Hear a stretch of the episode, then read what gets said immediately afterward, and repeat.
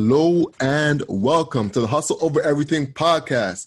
This is the podcast where you receive stories, tips, and strategies from entrepreneurs to grow your business and take yourself to the next level as a person. Today on the podcast, we have Julie Weiner. She's the founder of Granolist. Granolist is a sinfully addictive collection of premium granola made with the finest vegan and gluten free ingredients. Uh, through the show, you'll learn about the brand, how she grew her product to more retailers, and grew the distribution to direct to consumer markets. It's a really great pod. Owen, what do you think of it? Yo, what's up, Al? You know, I love this podcast and I really love Julie's energy. I know, like when you guys hear this episode, you're really gonna take in Julie's energy and how infectious she is. Uh, it is. Uh, you know, she talks about her love for what she does, uh, her her journey into her business. I mean, this like she's a great storyteller. Like the whole time, like I was listening to this, her, you know, when we are talking to her, it was like when she was talking, I could picture her in my head, and it was like I was picturing this movie. You know, she never left a detail out. So, um, one of the things that gonna st- that stood out in this thing is her energy, man. So, I really enjoyed that, and just like seeing how her idea not really her idea, but just something that she did on the regular turned into like a business and that's an actual brand and it's it's in stores. So a lot of people like they have jobs and they have something that they do on the side and you know it ends up taking off just I don't know and you did not mean for it to take uh, to take off and this is one of those stories that you hear that those are the things that actually happen. So uh, I loved hearing her story and there's a lot of gems in this and building a brand and you know getting an insight in how Julie thinks about branding and and trying to do things differently in in a industry that has been conventionally the same the way they do things. And uh, how to really make a great product and and just thinking different about brand and strategy and how to really make a a great great product for a, a particular market that has been doing the same thing over and over and just coming in there disrupting it. So it was a solid solid listen bro for me Ah, I couldn't agree more. Yeah, man, I think it's a great pod in that regard. Um, she really was good at t- telling the story for one, and it was very honest, you know. So I appreciate that when you're interviewing somebody, really going in depth of what her wins was and what her losses were and what her, some of the lessons were, you know. So mm-hmm. I really liked uh, the the pod, and um, I think what the listeners will get is one the how she differentiated herself in the market, you know. So guys, listen closely to these specific points that she made us. Mm-hmm. How she differentiated herself, how she went about um, competition. You know, that was very interesting. Um, yeah. And how she dealt with pivoting through COVID. I think she made a lot of interesting moves that um, we could all learn from in growing a business, you know, during the specific time, especially if you're e-commerce or not even e-commerce or retail focused brand. There's a lot of lessons there. So um, actually kind of reminded me of, of, of um, true local, you know, mm-hmm. because um a lot of the things that he's doing now is kind of like what uh she is pivoting towards, you know, of get going to somebody who has box brands that's sending them to read to customers, you know, so um and True Local is coming on the pod too, so I can't wait to have him on. It's gonna be a great pod. Yeah, I can't wait to hear that story too. Yeah, it sounds it sounds like, um incredible. But yeah, man, how you doing though? Otherwise, man. I'm doing great, man. I, I mean, uh still in Sarnia, and um, working on the business with you. And, you know, it's kind of like my way away from Toronto. And, you know, actually speaking about Toronto, I was telling you earlier, I've been really looking at penthouses, you know, and um, just dreaming of owning like a, a nice penthouse loft, two story, not yeah, two story loft in Toronto.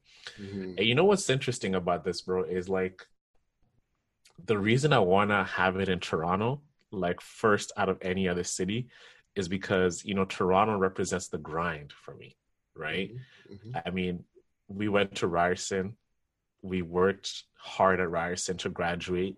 Um, living in Toronto, I've done so many jobs in Toronto from like retail, working at the Eaton Center, uh, doing door to door sales early in university, um, doing like street canvassing. I remember working for Red Cross, like doing like the thing, like, you know, where you know, like with those people, like they have like I am a girl type of thing.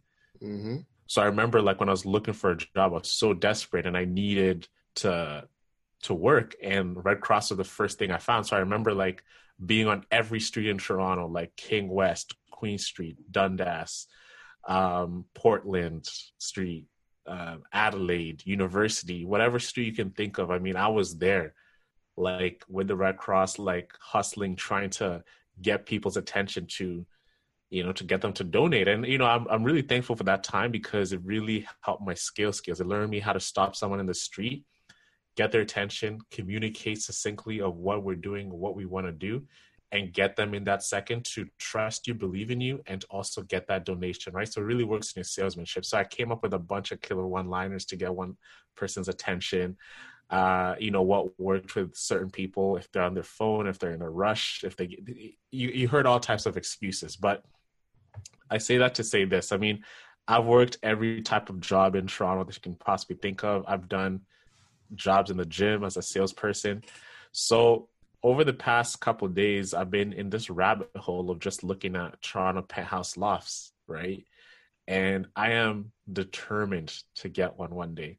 It's not I dream, it's like I will get one. And the reason is because I think for me, this is gonna signify like making it uh in Toronto, right? Because like lived in basements a basement apartment you know it's at the bottom of the house right so moving on up to the penthouse it's like you know and you can see the views of the city that to me is everything because as i as i sit as i imagine myself being in that place i can look out on my balcony and i can look at the city and i can know that raw like i did what i had to do to get here i've worked every single job I've worked every night retail, whatever job it is. I've gone to school here. I've built a business here, and now this is like my reward to, to you know, for myself. Like all these years, it's built up to this moment, like a nice, beautiful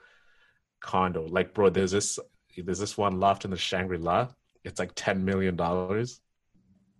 It's it's so good. It's it's amazing. So imagine being at the Shangri La right there in Adelaide, and it's like a it's a sick sick view, and you look down and you can be like, "Yeah, I remember when I was working for the Red Cross back in like 2013, and I used to like be trying to stop people right on that street right there for donations, right? And then I and I look at where I'm at at that point, and that's like hustle over everything right there, man. You feel me? Mm-hmm. So I've just been dreaming about that, man. Dreaming about getting there one day and uh, writing these goals down, and that's just a, a path to make it happen, you know. So that to me, I like I, am gonna live in other cities, but I have to conquer Toronto. I cannot let Toronto conquer me, and I feel like Toronto conquers a lot of people. So because it's an expensive city, it's like it eats its young. You know, you're you're just getting like the whole grind of things. So I have to conquer Toronto. I have to establish myself in there. Uh, and this to me, by owning and being on top of the city, like literally, is gonna be like the sweet vindication for me that I've been working towards all these years. So that's how I've been doing, man. awesome, man. That's a great dream to have. That's a great dream to have. Um, I got a question for you though. So, what happens after? what happens after? So I get the crib, and and um, when I get the crib, I get the crib. You know, I live my life. I I, I also want to drive a a dope car, so I want to have a a Rolls Royce, and um, the Rolls Royce is just for like bringing out here and there. But I want to have like a Ferrari just to like drive around town, just to like that's like my getting around whip. So once that happens, it happens, and I and I and I reach for the next destination for myself, for the next goal. Um, continue doing things. I think that for me is like my personal gift for me. But mm-hmm. the main goal is always the business, like scaling it to like go to the global stage. For me, just the house is the fact that I can sit up there and I can like look above the city from being at the bottom, like living in a basement apartment with like three other guys and whatever. That is like that is like what I've been working for towards all these years.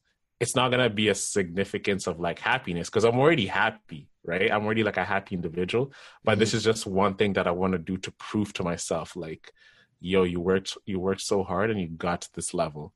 and now you you own this beautiful home in downtown Toronto, and you're doing it. You know, so yeah. I hear you, man. Do you, do you have any? Do you have crazy dreams like that or thoughts like that? I have a perfect day. You know, um, I, I don't really have a perfect uh like spot that I want to live in. You know, I've lived in a condo all my life, and I realized a lot of it's overrated. You know, in mm-hmm. terms of like condo life, um, penthouse is a condo. You know, so like for instance, the elevators in the condos can suck sometimes. You know, um, the penthouse is a long way down. You know, from a penthouse. You bro, know? that's why you have a private. You have a private uh, elevator, bro. Even still, even still, um, like when you have a private elevator, if that breaks, you're fucked. You know what mm-hmm. I'm saying? And uh, then you gotta wait, and you gotta take the stairs down from her, from the penthouse floor. You know what I'm saying? Because like I, I, my mom lives in the, in the 17th floor of her building. You know, mm-hmm. um, the, it's definitely not a, a, private elevator, but um, taking the stairs down and like so basically she does what there the only the only floor above her was like the lower penthouse than the penthouse, right? Mm-hmm. Someone went got drunk and went home and passed out in her tub and turned the tub on and the tub leaked out over the whole shit and went down four floors and almost and almost touched hers. But that shit ruined the elevator, ruined like like a whole bunch of like mechanics in the building. Mm-hmm. And you know, that really like was a, awakening moment to be like, yo, this shit is not as fly as it sounds to as it cracks up to be. You know what I'm saying? Because yeah, one false move and taking the stairs down 17 floors or how, how many ever floors, and if it's a penthouse, probably gonna be like 30, maybe 40 floors, bro. That is annoying as hell. And little things like getting out of the garage in the, in the morning, unless you have a private garage, which you usually don't have. It's usually an mm. actual um, shared garage, you know um, so the things like that, like, like you know, put, like make, put things into reality of it, you know. But um, I still want to live in a um nice condo. You know, I, I actually like condos versus houses, but like uh, I'll probably actually live on a lower floor. You know, mm. this because of the easy access. Um, I live yeah. on, the, on the third floor right now, and it is so much better than living on a 12th floor. The view ain't like it's pretty good. Like it, it, I've lived on like I told you 17th floor. I've lived on the 12th floor. I've been in hotels with like 30, 40, 50 floors, mm-hmm. like that. And the view views last like a month. Like like actual like a view from a the, the, let, me, let me break it down. A view from the 30th floor mm-hmm. to the sixth floor, if it's the same actual space with nothing blocking it, that yeah. difference doesn't hit as that isn't as much of a hit. Versus from what I realized, like from living on both aspects of it and being there, it's not as much of a difference. Mm. um, so I'm like, man, and then being able to just walk out of the house whenever you want and just like quick access to to, to downtown or to the street to walk, run, go for go for jogs man, it's so much easier, especially in the morning time when you're just trying to trying to leave and you gotta go down all these floors and meet with people in the morning. If I can have a quick exit out, oh goodness.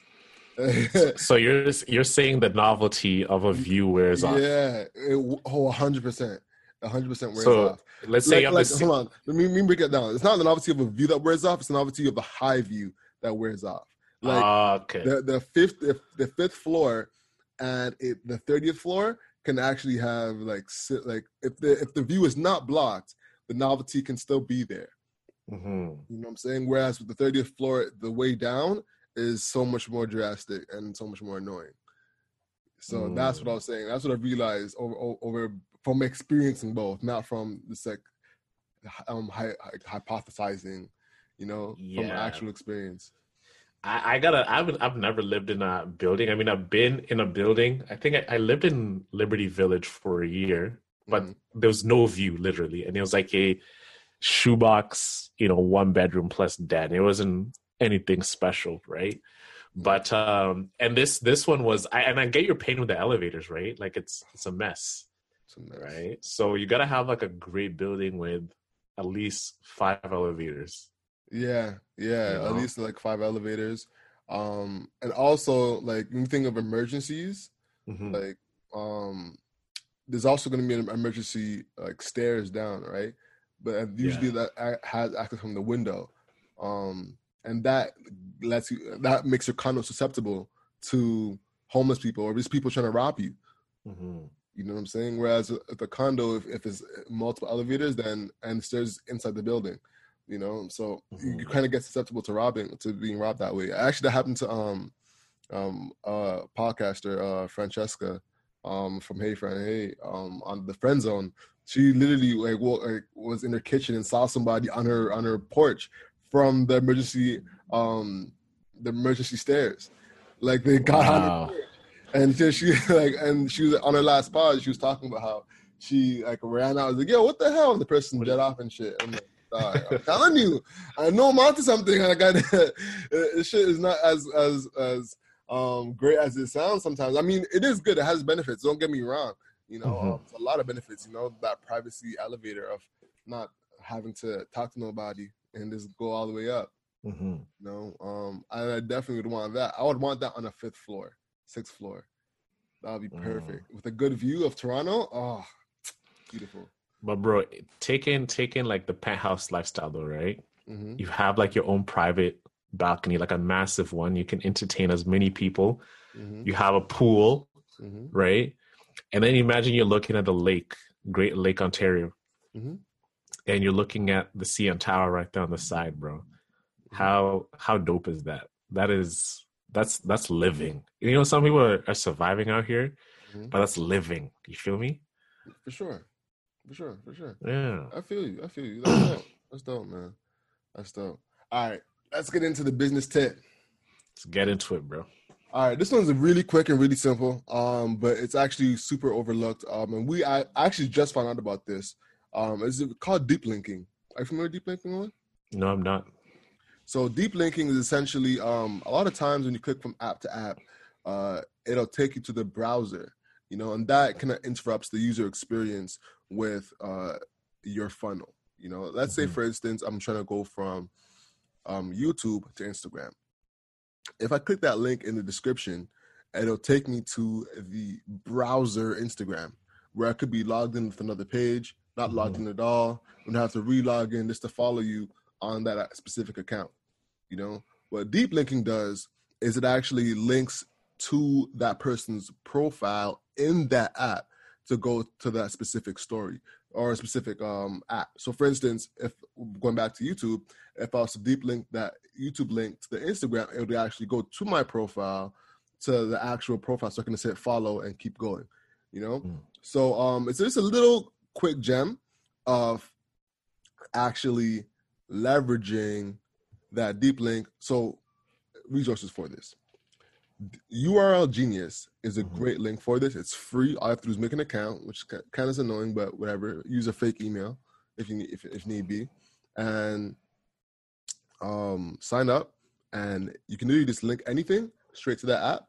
It's great for Instagram, YouTube, Snapchat, whatever, whatever, and have that seamless flow from YouTube or whatever um, content hub you're going from to the other platform. So yeah, um, what's one thing that can easily adjust your funnel, small but a great experience. I've tried it and tested it out, uh, and it's working like crazy for um, a client of mine. Essentially, um, they're going from YouTube to Instagram. They're actually doing the exact example, and the conversion rate is a lot higher. So Mhm. it's a little uh, uh, what do you call it? Uh, drop off in the in your funnel that a lot of people don't recognize. So yeah, guys, URL Genius is great for it. There's a whole bunch of other apps as well, but um, try deep linking with your um, content to have a smooth experience through your funnel. Dope, bro. No, we gotta try that out too. 100%, 100%. I already have that um getting set up. So Solid, solid, bro. yeah, man. All right, guys, you know what time it is. Mr. Hustle Muscle on the mic. It's that time of the hour. It's the Hustle Nation tip. So this Hustle Nation tip is so simple. Uh, not to bite off what Alex is saying earlier on by, you know, very simple, but it is. and that is the power of asking. Uh, I cannot think about how many times I have gotten things and I have missed out on things just because I did not ask. Um, everything comes down to the power of the ask. And the reason this is something that struck out to me this week is there's right now we're developing a new product and this one requires uh, a lot of salesmanship. It requires a lot of uh, asking people for their time asking people for their information asking people to do certain things uh, just asking them to to to do one thing that's going to help you and it's also going to benefit them but they don't know it's going to benefit them and as entrepreneurs we get into this mode of sometimes of we think someone is going to say no even before we ask them. And this is like sales 101. You know, you do a lot of the work, but then when it comes to the ask, you never really ask for the sale. You never really ask for the opportunity for that person to buy that because you're afraid they're going to say no. So asking is always the best thing you can do. If you're raising money, Alex, I remember you had an Instagram post uh, with this that said, you know, ask for more money because you don't know what could happen if you ask for more money. We had a discovery call with David Mullings, and you know he was talking to Michael Lee Chin, the billionaire, and he kept asking him, you know, what else, what else, what else, you know. So when you actually get deeper into it, when you ask people things, you can get you you can you surprise yourself, and you can get one thing that you thought you might not have gotten because you asked for it. It goes back to what Michael uh, Wayne Gretzky said, you know, you miss 100% of the shots you don't take. And it goes through everything in life. If you don't ask for the things that you want, you're never going to get them. If you don't ask for the universe to be granted the things that you want, they're not going to happen. So a lot of us have certain things that we do want, but we never truly ask for them. You know, the asking for them can come in just asking simply, "Hey, hey man, hey woman, with raising this much money write us this check after you've done of course after you've done all the work. It's perhaps in a prayer asking god if you're religious can you grant us this wish for it to come true? If it's a girl you're trying to ask out if it's a guy you're trying to ask out and you're seeing them there this could be the love of your life but all you got to do is take the leap of faith and ask them to go out with you right? So we get caught up we tell ourselves these all these stories in our head of things that could possibly go wrong but what if they do go right? But you'll never know that until you ask. So get in the habit of asking, get in the habit of if you want something, make the decision to do it and just reach out and let those that statement that question come out of your mouth. Okay can you do this for us? Can you do this? We, we are doing this. Are you in or are you out? And the thing about asking is you can go to bed that night and you can know that you know what I I'm sleeping well tonight just because I know that I asked for this and I can sleep with the decision of whatever whatever comes out of it. Um, so, guys, get in the habit of asking for your business, asking your customers to order more, asking your customers to add more items to their cart, asking your investors for more money, uh, asking out the g- girl or guy of your dreams, and yeah, just ask because that is the key to getting from point A to point B. So that is the Hustle Nation tip of the week, guys. Amazing. Amazing. Alex, are you an asker? 100%. 100%. Closed mouths don't get fed. Mm. Facts. All right. All right. With that being said, let's hop into our housekeeping items and jump straight into the show.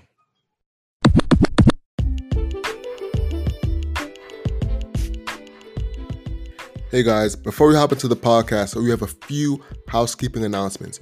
For free to support the podcast, if you're on Apple, make sure you rate and write a review about our podcast. This makes a huge difference. On Instagram, make sure to take a screenshot and tag us in Instagram stories. It makes a huge difference. It helps us share the podcast out and expand the community. On Twitter, we're at 24 7 Hustlers.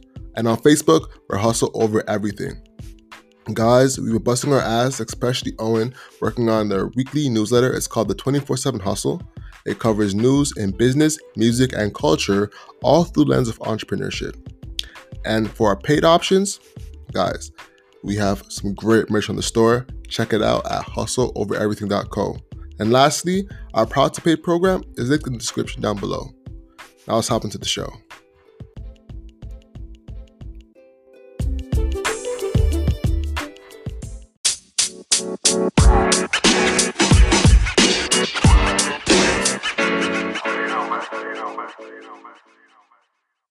Today we have Julie Weiner on the show. Julie, how's it going today?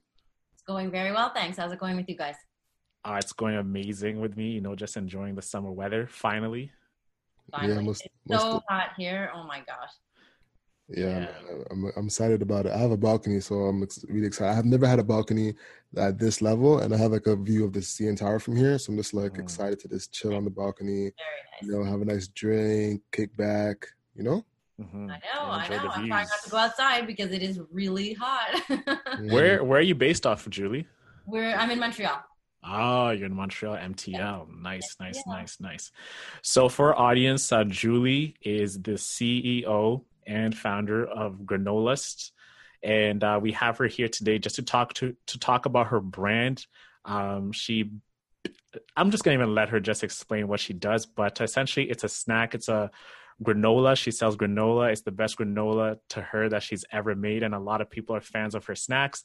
And she found this company by accident uh, just for her passion for making granola. And, um, you know, it took her down a career path that she'd never thought she'd have.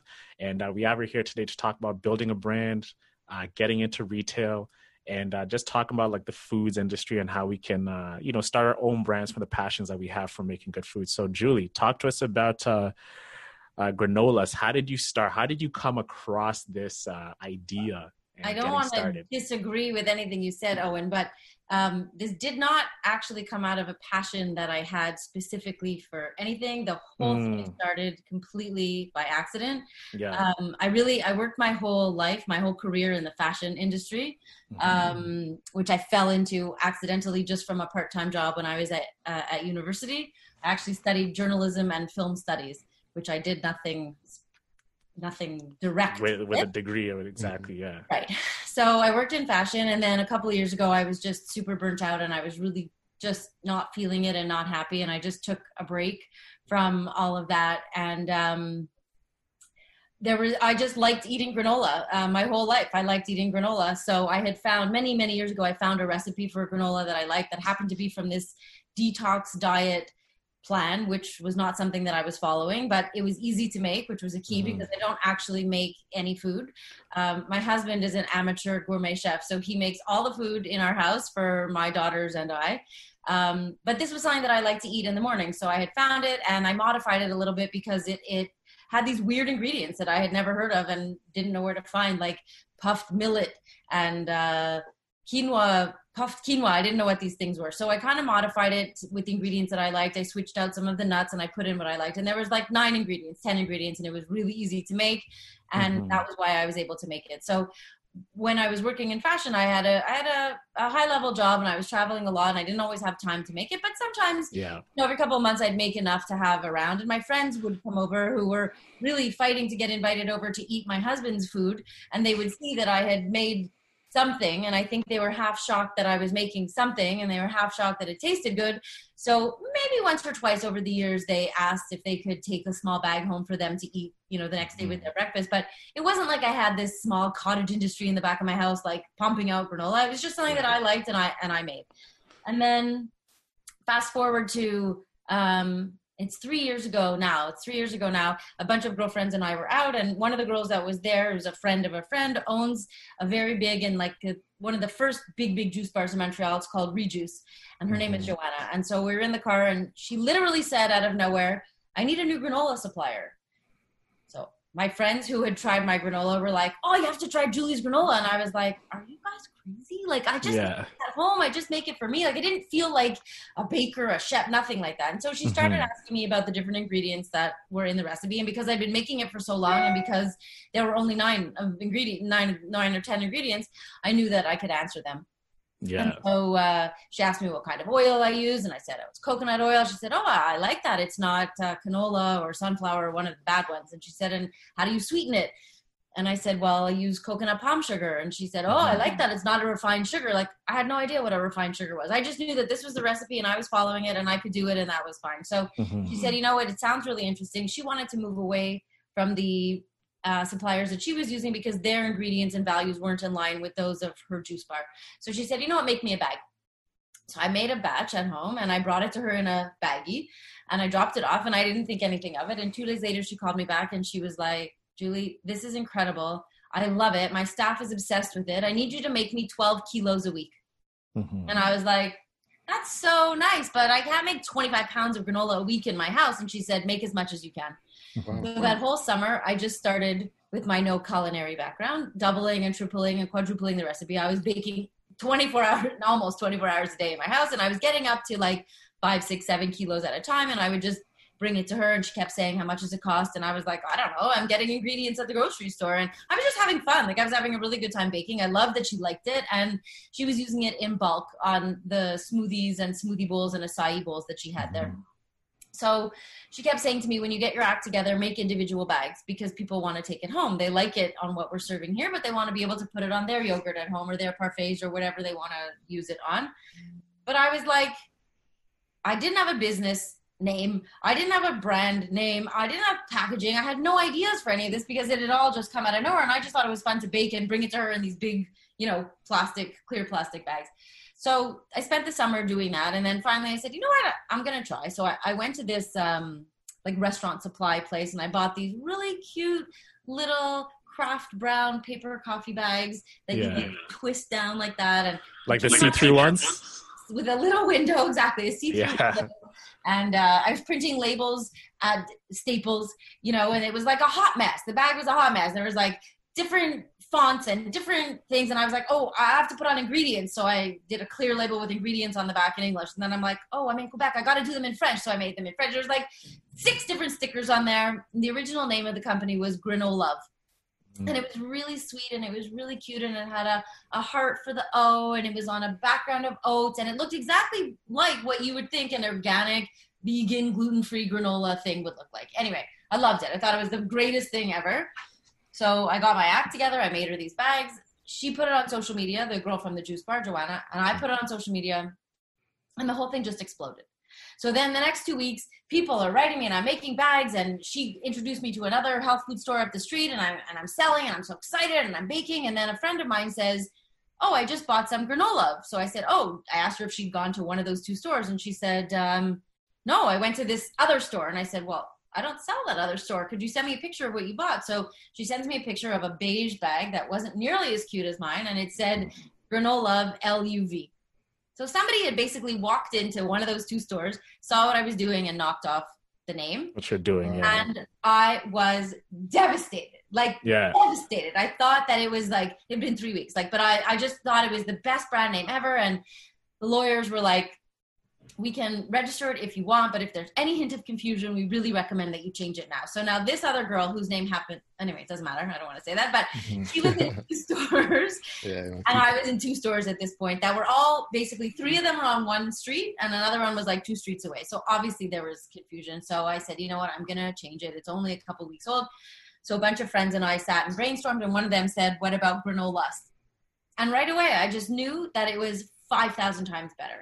Immediately, I knew that I could market this and I could play with it, and this whole um, contradiction of the sexiness of organic, vegan, super clean granola was really something that I could play with. So at the beginning, I kept the packaging exactly the same. I kept the logo exactly the same. Instead of it saying granola love with a heart, it said granola lust, but the heart was in the granola part, not the not the Mhm. love part. And I kept it steady. But I have two speeds, which is why it's funny because you're not funny, but your podcast is like sort of perfect for me because I am a hustler. So my speeds are either zero or 150. And the way I Yeah. at it was here's somebody in my backyard who's selling the same product as me, who's already in stores that are near me. Obviously, I'll have to get to every store around us before she. Mhm. So to me, it was like a race and it lit a fire under my bum. And so two weeks later, I think I was in 15 stores and I was, I mean, I'm a natural salesperson and I, and I was passionate about it. And so I was so pleasantly surprised at how helpful and open and um, everybody just wanted to support local. Every store that I went Mm-hmm. to, they they were just so happy to try it. They loved the idea of supporting somebody who was starting. You know, the fashion industry isn't notoriously so supportive like that. It was a little bit more Yeah. Fashion, fashion people are like closed off. exactly like i wasn't Yeah. really used to that and i was like wow like every so and that was really i, I think that that's almost a, a key takeaway from me from this whole experience has been that Mhm. everybody that i've talked to and in that first few months for sure and year like i called anybody and everybody that i knew or even remotely knew to to learn from them to find out from them because i knew enough about business and about marketing a, a little bit and you know, but I didn't know about the food industry at all. And so I had friends and I had acquaintances and I just talked to anybody who would talk to me. Yeah. And then, um, and everybody was so forthcoming. People who were not competitive with me in the sense that they weren't other granola brands, but they were other brands doing similar things in this health kind of space. Mhm. And they were so happy to share contacts and information and help. And I just remember thinking, like, I can't wait till I can pay this forward. Like, I still don't know that much, but like, if there's ever anybody that calls me, I help them however I can, which is my nature, anyways. But it's also like, this industry is so supportive, and that was a really nice thing to see. So, about two weeks after, three weeks after that, I was in maybe 15 stores, and it, I just kept going and going and going from there. And I kept saying to myself, it's going to stop. It's going to stop. People are doing this to be nice. They're doing it to support me, and that's really, really nice, but it, it's going to stop. But it didn't stop, and stores further away from sort of the nucleus of where I was were ordering, and then stores were reordering, and I was like, oh, maybe it is actually good. And the the re, the juice bar girl, after um, we launched with the first flavor, she she got rid of her supplier for that sort of commodity, and then she said to me, I, I want you to make a flavor without nuts. So I took that original recipe and I just took the nuts out, and that became our second flavor. So then she got rid of her supplier for that one. So I was supplying her in bulk, and then I was supplying, I guess, 15 or 20 stores with these individual bags. And then I started meeting with people saying, I mean, I didn't really think that it was going to be anything. So I, I was literally buying ingredients, which at this point I was buying from a bulk ingredient supplier, this big company.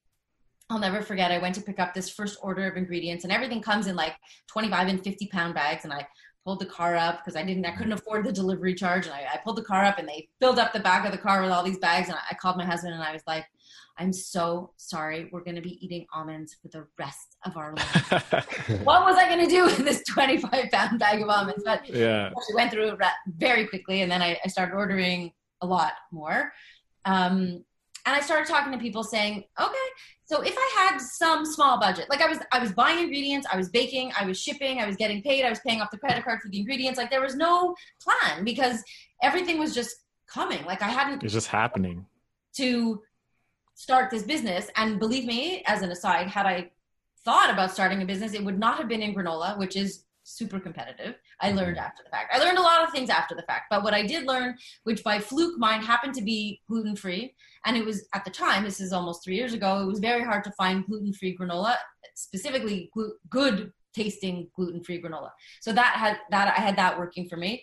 The fact that it was mostly organic ingredients, also that was a plus, and the fact that it was vegan um, was also good. So that's sort of what set me apart. But really, those weren't characteristics that were so different from other brands that were out there. But in Montreal, in Quebec, I was local, and they liked Mhm. that.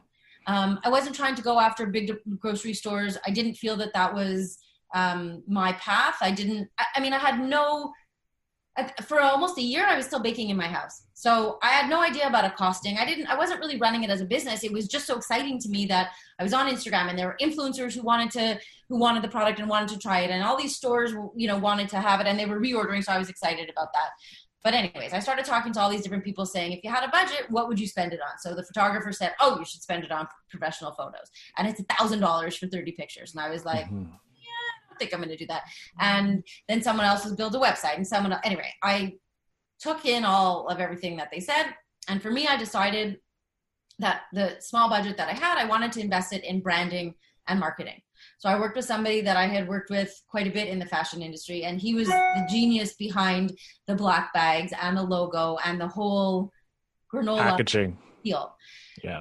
And as soon as I did that, it's almost like that for me was when it really started because Mhm. as soon as it looked like that, I knew that I could market it in that sexy way. And so if you've looked at the Instagram, um, you'll see that my I ended up finding. I mean, everything that happened to me has been such a weird coincidence of you know meeting somebody on a particular day that I wasn't supposed to be like everything has been like a really crazy coincidence which leads me to this like everything happens for a reason thing. But in any case I found this girl who was a Concordia art student and she wanted to try the products and post about it but then she became my photographer for a bit and she was really affordable because she was a young girl but she just got it. She got what I wanted which was this whole dark and moody sexy kind of thing. And I love loved and still love playing off of that contradiction of this is a sexy black bag. You don't know what's in there. Deliberately no window like every other mm. brand has because and it has the word lust in it. You know, it could be anything in there, anything X-rated or not, but it happens to be granola. Um, and so that really set me apart. So it looks different than everything else mm-hmm. out there it certainly tastes different because it's not full of sugar. Um, and that's a comment that I get all the time when people try it. They're like, oh, I really like it. It's not too sweet. People often think that when they're eating granola from the grocery store, granola is healthy. You know, they picture like Vermont and people in Birkenstocks and those wool socks and oh, it's healthy, it's healthy. And mm-hmm. often it's really full of sugar. And mine is not full of sugar. And people I would have thought that people like the sugar cereal version of granola, but that's not actually what mine tastes like, and plenty of people like it. So Mm-hmm. We um, we started with those with those black bags, and then about a year or so, year and a half after, I launched the third and the fourth flavors. Um, one is called Mocha Chocolate Crunch, pretty self-explanatory, mm-hmm. and the last one is really um, the star of our collection, and uh, it's a savory flavor that's meant to go on top of salads or soup or avocado toast or roasted vegetables or ground up and used as a breading on chicken or fish or tofu and it's a rosemary vegan parmesan mm-hmm. so it has a little kick to it and it i can just tell because i do a lot of markets and i do a lot of shows where i'm talking to customers at the end where pre-covid we were doing tastings and samples and stuff like that and as soon as i could you know sometimes their first impression or they look at the bag they're like rosemary parmesan like that's disgusting. I don't want to put that on my yogurt in the morning but as soon as i can explain to them no no no no you don't think about it like that. It's a totally different way of thinking about eating granola and you use it as a almost like a healthy crouton. Mm-hmm. their eyes light up and and the the ideas start flowing and it's really different and it's really special and um that really sets us apart also.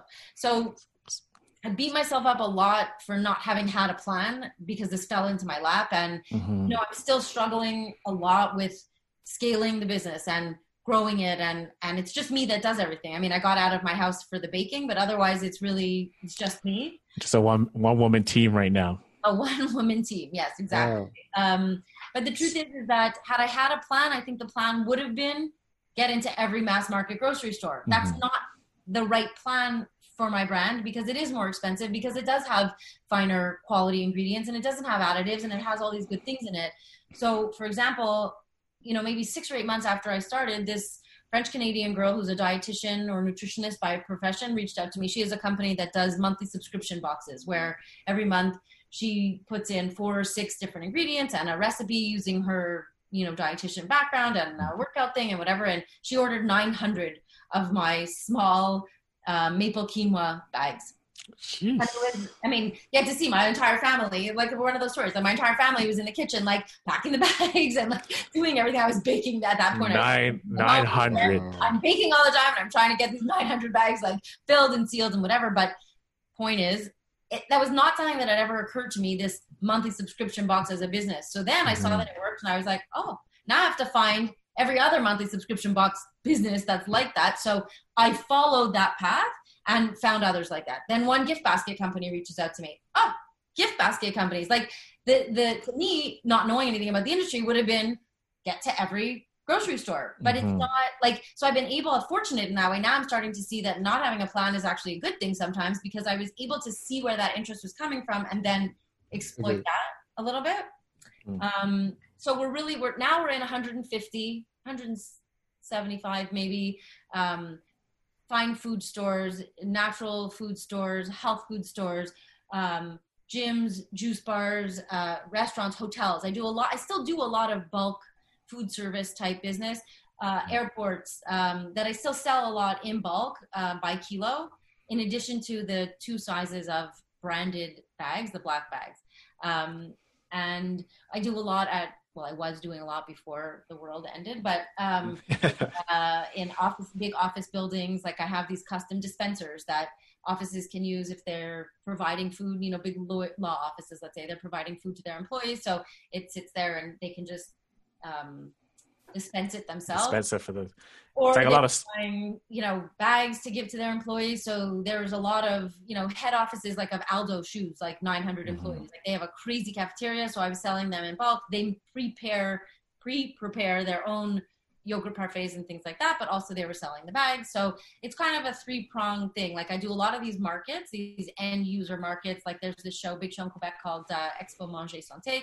I do farmers markets every summer um, in the Laurentians, which is about an hour away from Montreal. Mhm. I do the retail stores, um, and then the hotels and restaurants and gyms and juice bars that are buying in bulk.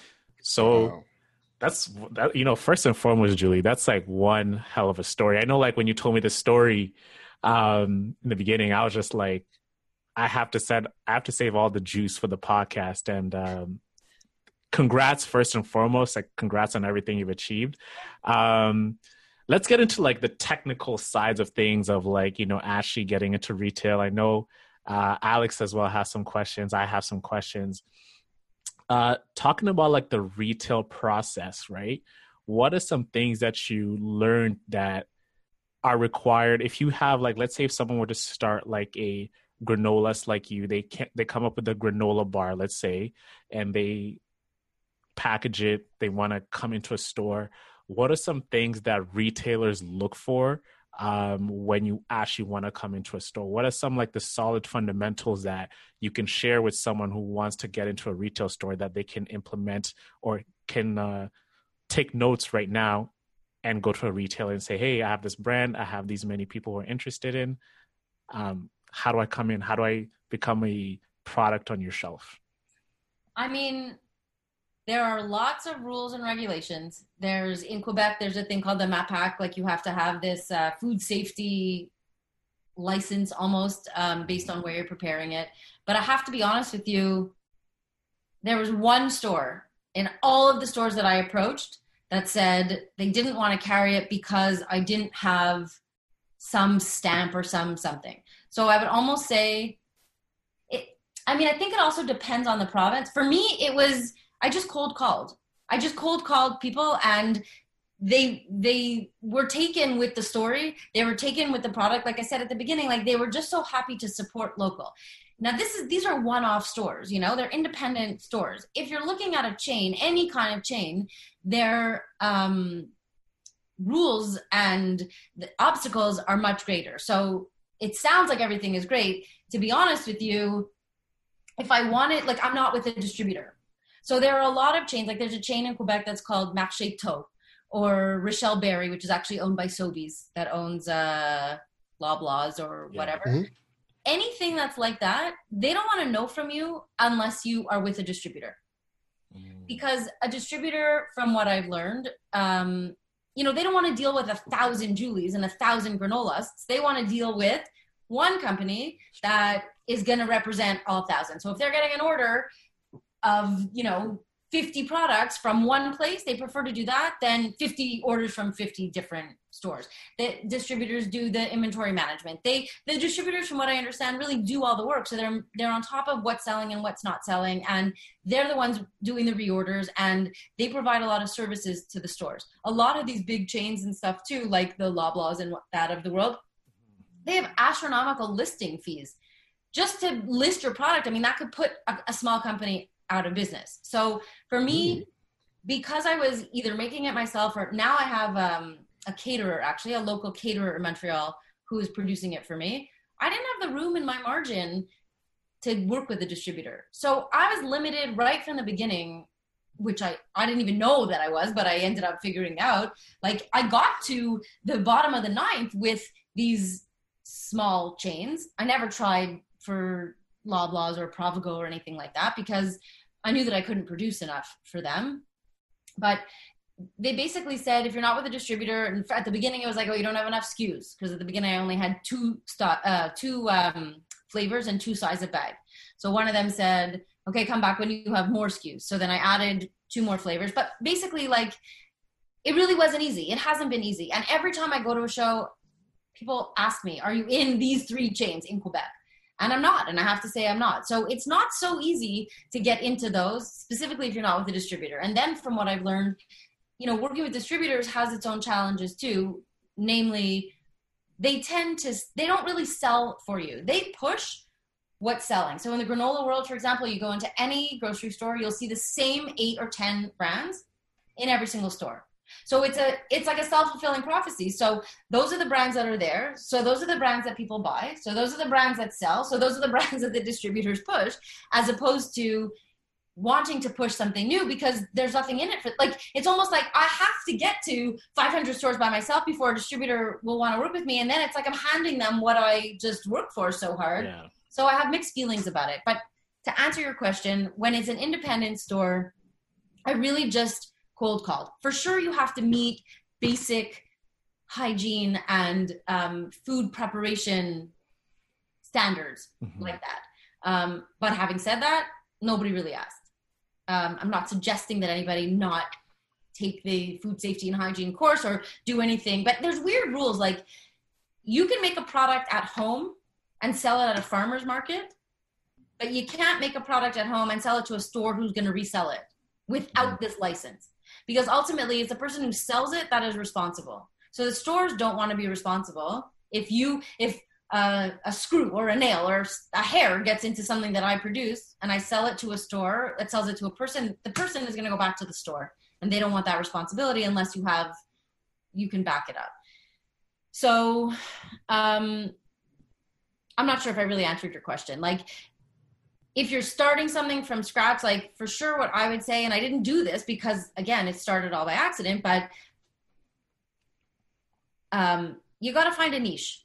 You got to find something that differentiates you from everybody else. If it's a product that there's 50 of, and if there's a product that you're the only one, you have to figure out a way to make yourself stand out um, for us it's been us. I say us it's me but for me it's been you know the black bags. Um, it's been that it's high end. After the fact we did a whole market study and it turns out that there's a ton of opening price point granola brands the kellogg's of the world and all of that that's super cheap.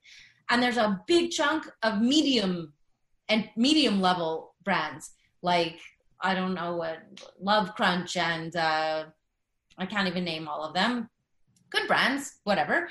There are no premium brands.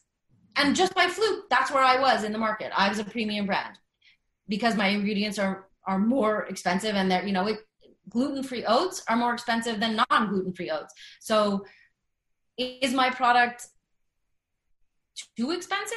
Um, it might be. It might be a dollar. It's okay to be more expensive because I can mm-hmm. back it up, but it might be too expensive I'm not having any price resistance, having said that, but I am trying to bring my cost down so that I can contemplate working with a distributor as it goes on. And now I'm actually in the final stages of negotiating with a co-packer who is going to produce for me in greater volume. The price comes way down. They're going to package it for me. Like now I get it from the caterer in bulk in these big giant garbage pail bins and I almost pack every order that as it comes in. So it's super fresh. Again, I think my business is ending every week, so I don't want to order hundreds of kilos. So I'm only ordering like a hundred kilos, and then I'm like, I'm out of I'm out of stock. I have to keep reordering. But the good thing about that is it's always fresh.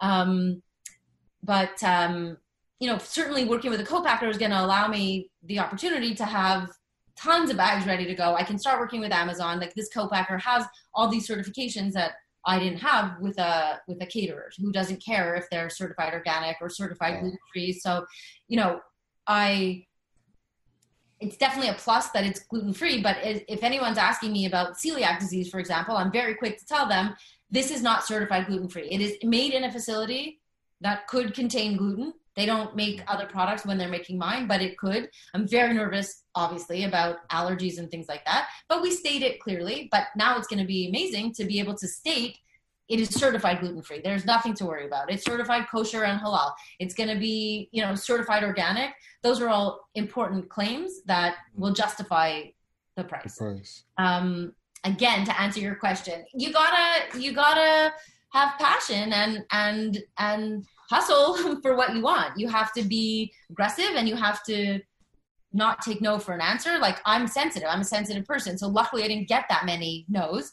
Um, I got a lot. I got all yeses to be honest. Um, not all because I, I, I definitely, you know, as the months and years went on, like I just keep reaching out, keep reaching out. I'm on Instagram and like I make, I make things happen. I make things happen. You see a brand that is similar to yours or could is in the same space. I go and I look and I see the stores that they're selling, and then I go and I reach out to Reach those out. stores saying, okay, you have something that's like a friend could be next to mine, not competitive with mine, but next to mine, you know, and that's how I get a lot of a lot of stores. You can't wait for them to come to you. That's for sure not. But Mm-hmm. um depends on your personality. Like depends on your personality.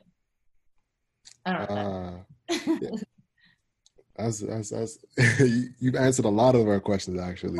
Yeah. Um, I talk a lot. we gotta we gotta find a way just to politely interrupt so we can because we have we might have questions and uh it was like ah damn like I can't go back and ask that so yes, you can. Gotta- I'm not gonna ask anything. okay sounds good Al go ahead Um, so one thing I've seen is that you were like in well.ca and then some big um, um distribute not distributors but some big retailers as well, online retailers. Um, is this you said the process is a lot harder getting those and you have to sell and kind of make over the distributor hump, you know, the gatekeeper. Um, so have you crossed that barrier and what was the challenge that you um made over to get past that? Was it getting to a specific person that kind of got over that? or are you still trying to figure a way around it? So well.ca is a good example because they are they they fit in that category of places that I sort of shouldn't got shouldn't have gotten into. Mhm. I had reached out to and befriended a girl who has this great company called um Na- Nagi Nagi Eat Nagi. I don't know if you know it N A G I. They were like energy balls or something like that, and Mm. we sort of connected and we shared resources for a bit and i think she email introduced me to her buyer at well.ca and for whatever reason they took it on. Um, it turns out that i'm not on there anymore to be very frank with you because they're such a well-oiled machine kind of that um, it's not like going to a store or having the store check and see what's on the shelf. Like they have a system that automatically replenishes orders based on the inventory declining and we didn't sell fast enough for them to like they reordered a bunch of times but i'm not on there now. So that's something that a distributor would probably have avoided somehow. But if i have 175 stores like i can't physically follow up with all of them in addition to everything else that i'm doing.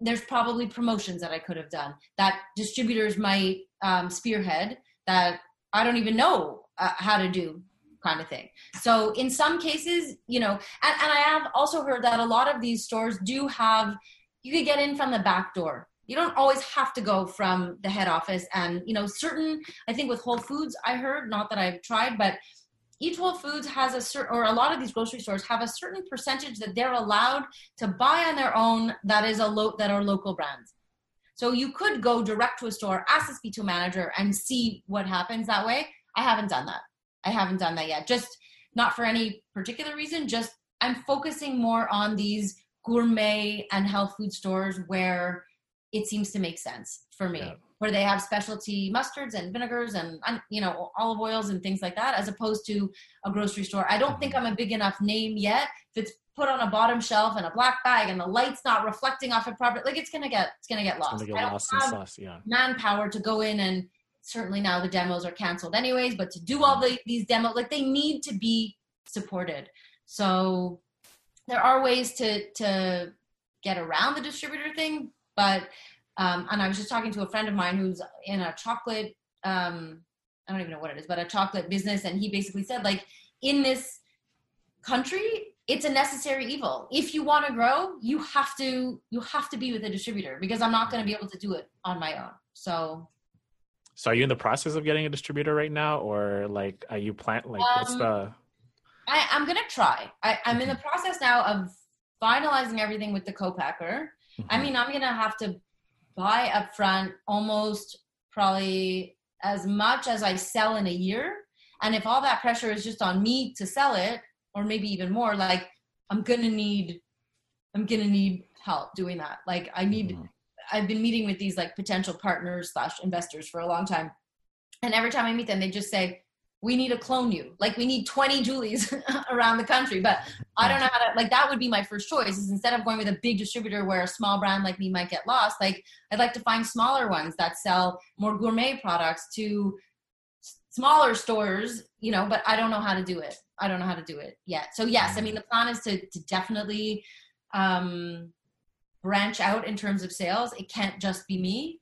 Um mm but I my mentality a little bit now is to cast as wide a net as possible because it's just me. So instead of going one at a time, which I still do because if I'm in bed and I'm scrolling on Instagram and I see a store that seems good, I'll send them a direct message, I'll send them samples and I'll follow up. But like, you know, these gift basket companies or in the last 3 months, I mean, quite honestly, my business has been fantastic. It feels terrible to say that, but it, it it's it's been fantastic because so mm-hmm. many stores that were brick and mortar have have shifted to being online. And even online stores are now doing these boxes you know these curated boxes of things and they're putting us in there. So they're where before they would order you know a couple of cases now it's like 60 80 100 bags at a time that they're putting in their things that they're selling out. The whole landscape is changing. So i don't really know what's going to happen. Like the delivery just delivery in general of groceries of food um, it's much more significant than it than it ever was. So you know, I think that that um, I haven't spent any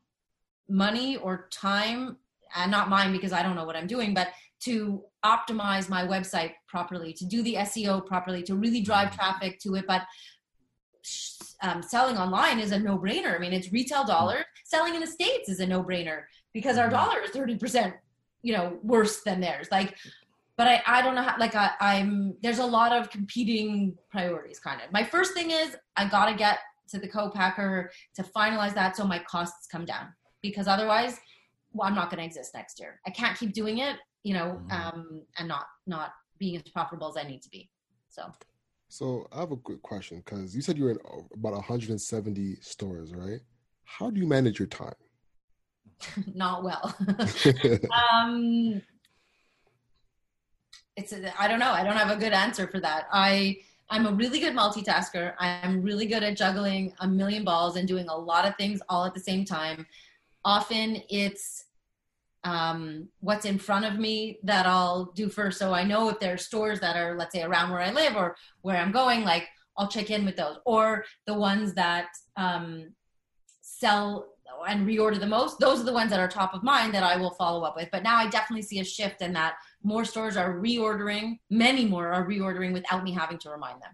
So it's a mix of um, whatever is the priority. Like now, my priority is finalizing things with the co-packer, and that means that I have to order new bags because I had printed two two flavors of bags. The others I do locally, but there were mistakes on the bags, and now I have certifications that I can put on there, but I have to wait for the other flavors. Like it's all this big, everything is connected. So those are my priorities. That's what I'm trying to work on. Um, my my very small minimal workforce has dwindled because of COVID. So I'm definitely oh, it says my internet connection is unstable. Um, I've definitely been doing a lot more manual labor than normal and packing bags myself and delivering bags. Um, I don't I don't manage my time well. That's the that's the honest truth. A lot of the more um, things that aren't my strength, the more business side of things, like I'll you know if it if it's if it's a question of going to check a store and see if they want to reorder or contact a new store versus like do something on an Excel spreadsheet and do costing. Like I'd rather talk to people and sell stuff and mm. reorder and and do that. So um, I, I definitely need some support on on that side because I just sort of let that that stuff go a little bit more than I should. Mm-hmm. But um, the higher level things are the co-packer and working on the bags and developing new flavors, which we're doing quite aggressively. Um, but I'm still learning. Like I'm learning every day, every week, every month. And now it's almost like everything is upside down because it's not, you know, all of the corporate business that I had it has stopped. Like I haven't done mm-hmm. anything, obviously, in any of these offices in like three months. The the restaurants and the hotels uh, and the airport, like the airport that I was selling twenty or forty kilos, you know, every two weeks to, like who's traveling, like who's yeah. going where. I sold the, the the alt hotel in the Toronto at Pearson Airport. Like he was ordering, I don't know, twenty cases every month. Like he's not ordering anymore, but I'm supplementing it in other ways. So it's just a little bit about. Um, not reinventing myself, but just and I hate to use all these buzzwords with with COVID, but pivoting and Pivoting, you know yeah. all that. Like I'm not pivoting, but I'm definitely and that I think that that's actually one of the things that I do well is just to follow where that interest is coming from. I, I'm not hard headed and sticking to okay, I have to. I'm Do still this, yeah. these you know chain stores with a distributor like if i see opportunity somewhere else i'm gonna follow that and i'm gonna i'm gonna exploit that till the end to make sure that that that i'm you know getting the most out of this new whatever the opportunity is that i can There's So- place in, So you said that um, one of the things you said about being in this business, it's very, very competitive, right? Um, moving forward, like you know, how do you plan on staying? Uh, how do you plan on innovating like your product and staying ahead of like the curve with your competitors? so i hope my competitors aren't listening to this but for me um you know i talked before about about having a niche and and setting yourself apart um for me and us i think that the savory flavors that is Mhm.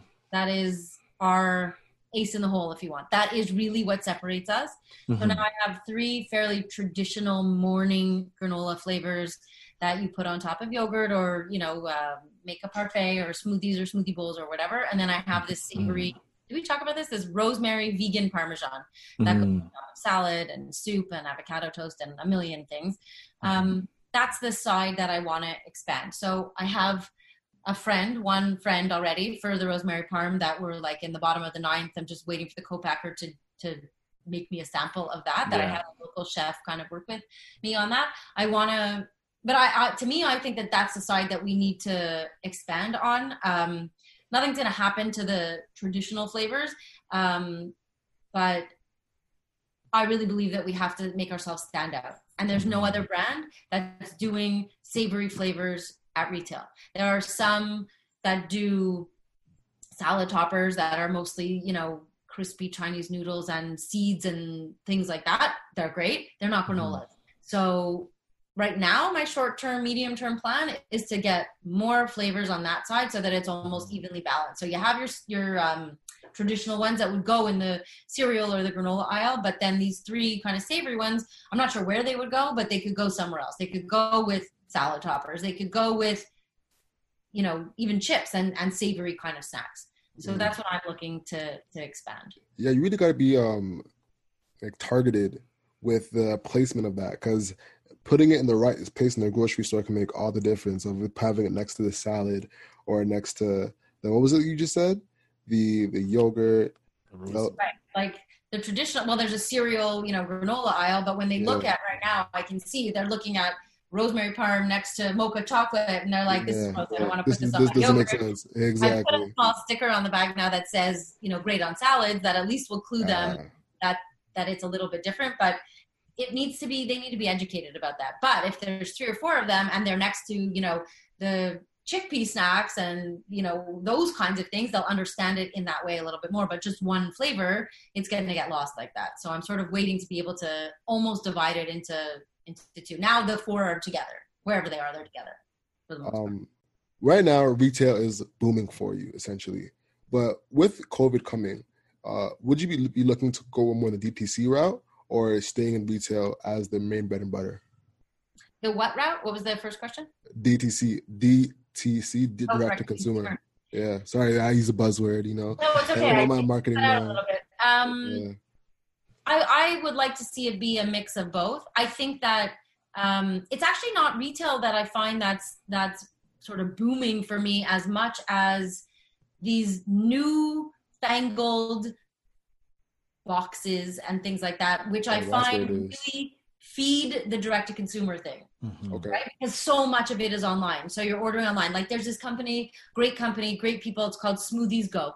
Up until COVID, they made frozen packages of smoothies. You just add your liquid and you blend it, and there you go. All your fruit and vegetables, everything's in there. But now they started doing a marché, which is like a market. So now every week they're delivering fresh fruit and vegetables, and then they have like a pantry section. So they have, you know, fancy mustard, and they're including my granola, and they have, um, I can't even think of other things like like those uh, lentil chips or things like that. Those kinds of businesses have started including my stuff in their offering, and that in turn i think will feed my direct to consumer there are a lot of these markets like i do these um, you know etsy like Of course. Etsy, Of course, yep. So in montreal there's quite a few of these etsy markets um, affiliated with the real etsy but their their businesses here. So i got into one maybe a year and a half ago. The reaction was it's all it's the same concept as what's on etsy. Jewelry makers and you know crafts and soaps and i don't even know what whatever and my granola did incredible there. So every time they have a show in real life i go and i do it. I saw hundreds of bags. It's great. They know me there.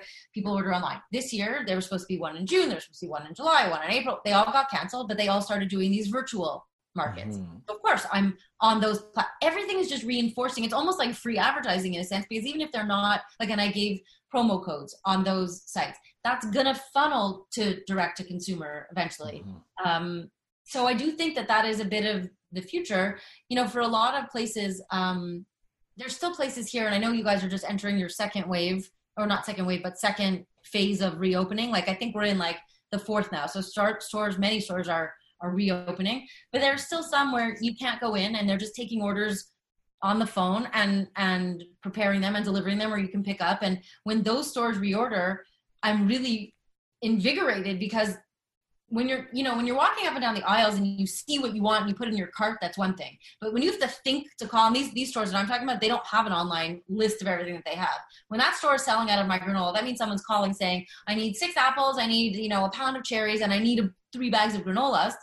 It's all working together um, to to feed to feed it like the business. So i do want to focus on the direct to consumer. I think that there's a big opportunity there and again like i said with the co-packer and the certifications i'm going to be able to sell amazon in the states amazon in canada and i think i predict that that's going to be huge like i think it's going to be huge so Most definitely. yeah, Most definitely. absolutely. the amount Uh, of business that my family has given Amazon in the last three months is like not to be believed.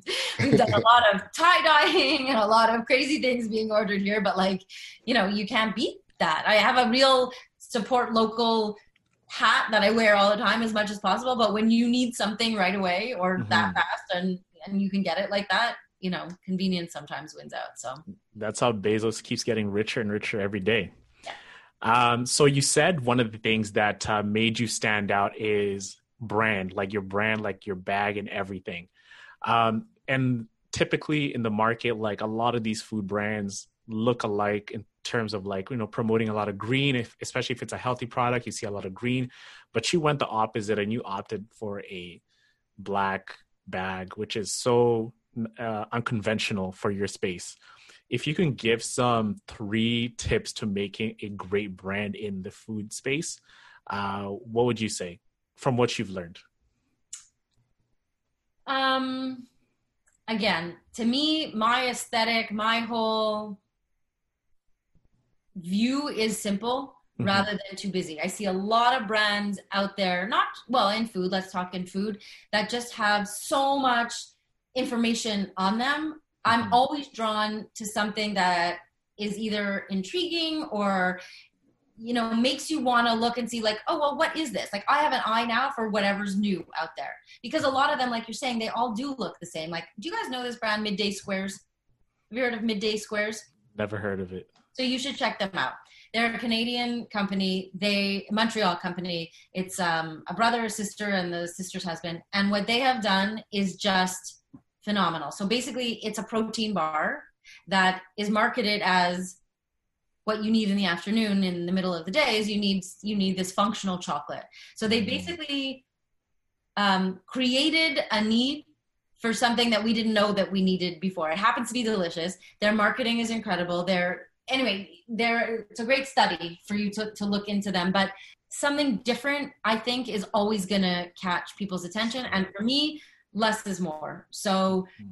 You know you have to flip my bag over to see like my the front of my bag is really clean. It has the the colors that indicate what the flavors are and the mm-hmm. names are on there obviously but i always laugh when stores are reorder, reordering like i'll have two cases of the pink and two cases of the green. Like they don't even remember what the names of the flavors are but they know it by color and that was intentional, obviously, mm-hmm. but it just has our tagline on the front and the, the little stripe of the color and the and the name. And then the back has the ingredients and like a little spiel, like a little thing. For me, that's important. Um, so I would recommend. And again, I have to tell you, like I can't take that much credit for it. This guy Andrew, who I work with, who's a, who's a genius at branding, he gave me a whole board of all these things to choose from, and I gravitated towards that. But really, it was him who came up with this idea. I just knew that I liked it, I loved it, and it fit with this whole sexiness thing that I wanted to go for.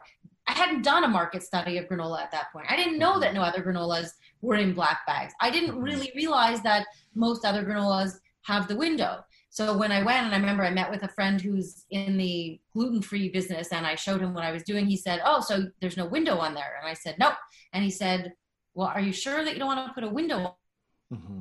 No, I don't want to put a window on there. And he was like, "Oh, so you want to disrupt the granola industry?" And I went, mm-hmm. "Okay, I want to disrupt the granola industry." Like I, again, I never thought about it like that. So many of the things that I instinctively chose turned out to be good. Mm-hmm. At the same token, there were a lot of things that didn't work. You know, this, the, the branding just happened to be like at the beginning. I think that when it was in that very cute DIY bag, like mm-hmm. it was the taste of it that got people at first because they were trying it and it was delicious. And then as I got further uh, away from my core, um, it was branding first and then the taste was obviously good enough that people that people really loved it so it's an interesting thing but now it's definitely i mean you know it's just it's a pretty looking bag. Package, a, yeah. it um it does stand out and it really lends itself to a gift a gifting kind of thing as opposed to just what you're getting at the grocery store. So that worked for me. and i think as well that you also did not come from the industry like you're not like your typical you've been in the food and beverage industry for like your whole career and you just kind of came in as like this disruptor. Like you're like you know what? This is what i want to see. This is what i like. Yeah. i want to be different and i don't care because this is my product. And i think a lot of people gravitated towards that because in certain industries things stay the same forever and people think that's the pattern of success but uh, being unique and different definitely works. So talking about like the next steps for your company like talking about your vision now and you as an entrepreneur um what is the vision for Granolist moving forward like if you're to like predict five years from now oh. where do you see it ending um i don't know people have been asking that since day one because mm-hmm. that and i should have a better answer because that really would di- will dictate how i want to do it you know people mm-hmm. say like you know, I had retired. I had resigned basically. I had resigned from my job in fashion and I had retired. I was like 45 years old and I I I didn't think I was done. I I'm too um I like to be challenged. I like to to to do things like after I stopped working, I start I went back to school at night and I took you know journalism classes because I had studied that and I thought maybe mm-hmm. that's what I want to do and I can I I'm not an idle person so I always knew I was mm-hmm. going to do something whether it was charity work or whatever um, but you know the question certainly became did I want the business to revolve around my life or did I want my life to revolve around the business mm-hmm. and right now I think it's a good mix I certainly spend most of my hours every day doing it um, but I also know that if I need to do something with my kids or I need to do something for take my dog to the vet or you know there's nobody that I'm answering to and so to me it's a good balance right now. 5 years I can't tell you. Next year I'd like to be firmly entrenched with the co-packer. I'd like to have three or four more flavors and I would like to be some way whether it's with a distributor or not, I would like to be in those medium chain stores like the to, and you guys have your versions of them in Ontario. Um, mm-hmm.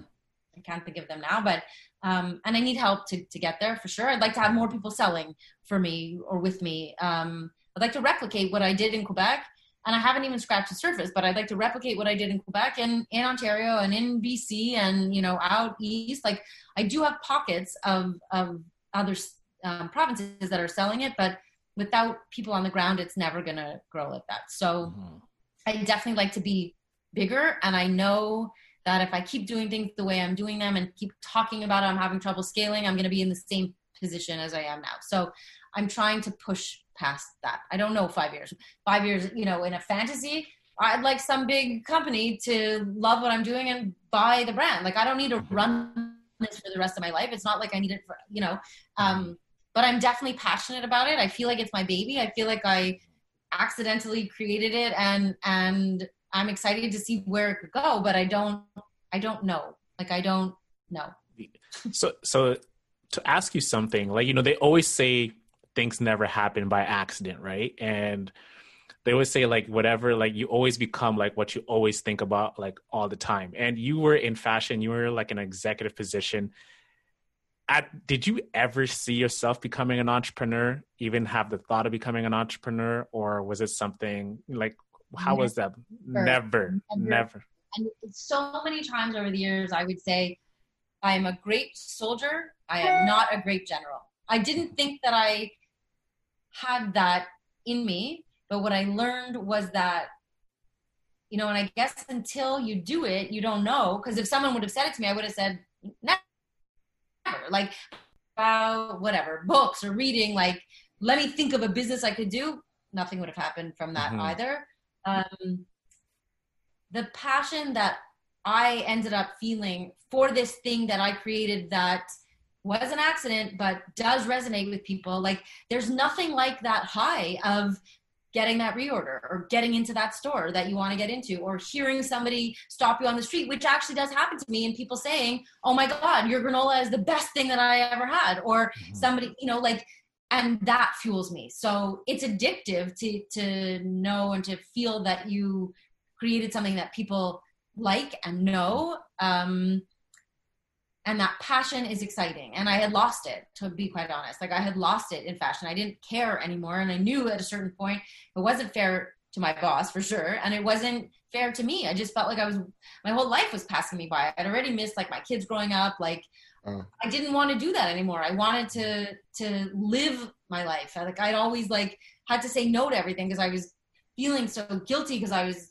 you know working or traveling. And when i was when i was being a good mother i was being a bad employee. And when i was being a good employee i was being a bad mother. Like there, it was really difficult um mm. balance that. Now my kids are 18 and 20 so they need me but in a different way. Um and um for wallets. pardon? As in as wallets yeah, well, that'll, work. They work. They don't want to do anything with my business. They don't want to help me at all, but they do have jobs, so I'm proud of that.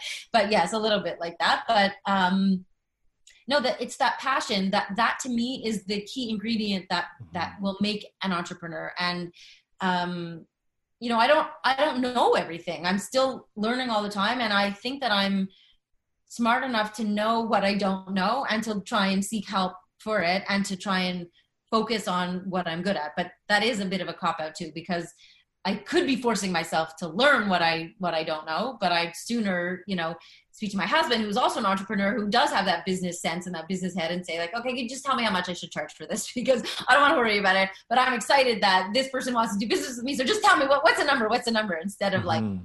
learning that. You know, I was never great at math, so I still tend not to push myself like that. But um, it's really the passion. Like that to me is what what differentiates it. And um, and i never no i never never never would have imagined that i would do something like this. Like i was i'm just i'm like a rule follower. Like i'm a i'm i i love to learn and i love to to i have a lot of ideas and thoughts and stuff. But like to think that i ever could have like started a business never never would have thought mm. that so one thing that you said that really stood out to me is how you balance your personal time and your business time.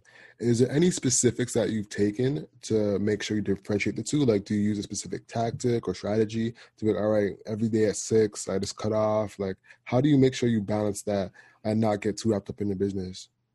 Um, you know, something that like the last 10 years when I worked in the clothing business, I worked for um, a company that's based in Montreal, but we distributed a line of uh, high end cashmere and stuff that was based in Paris. Mm-hmm. Um, so they're six hours ahead of us. And I had a lot of responsibility. Like I said, I had a lot of freedom. I kind of ran the show. Um, I used to say my boss liked to give us enough rope to hang ourselves with. So he wasn't a micromanager. He wasn't going to be on top of me, but I knew what I needed to do. And so if I wanted, let's say, to take a day off or take a vacation, for me, the way that I, for me, not because he said it, I was always on.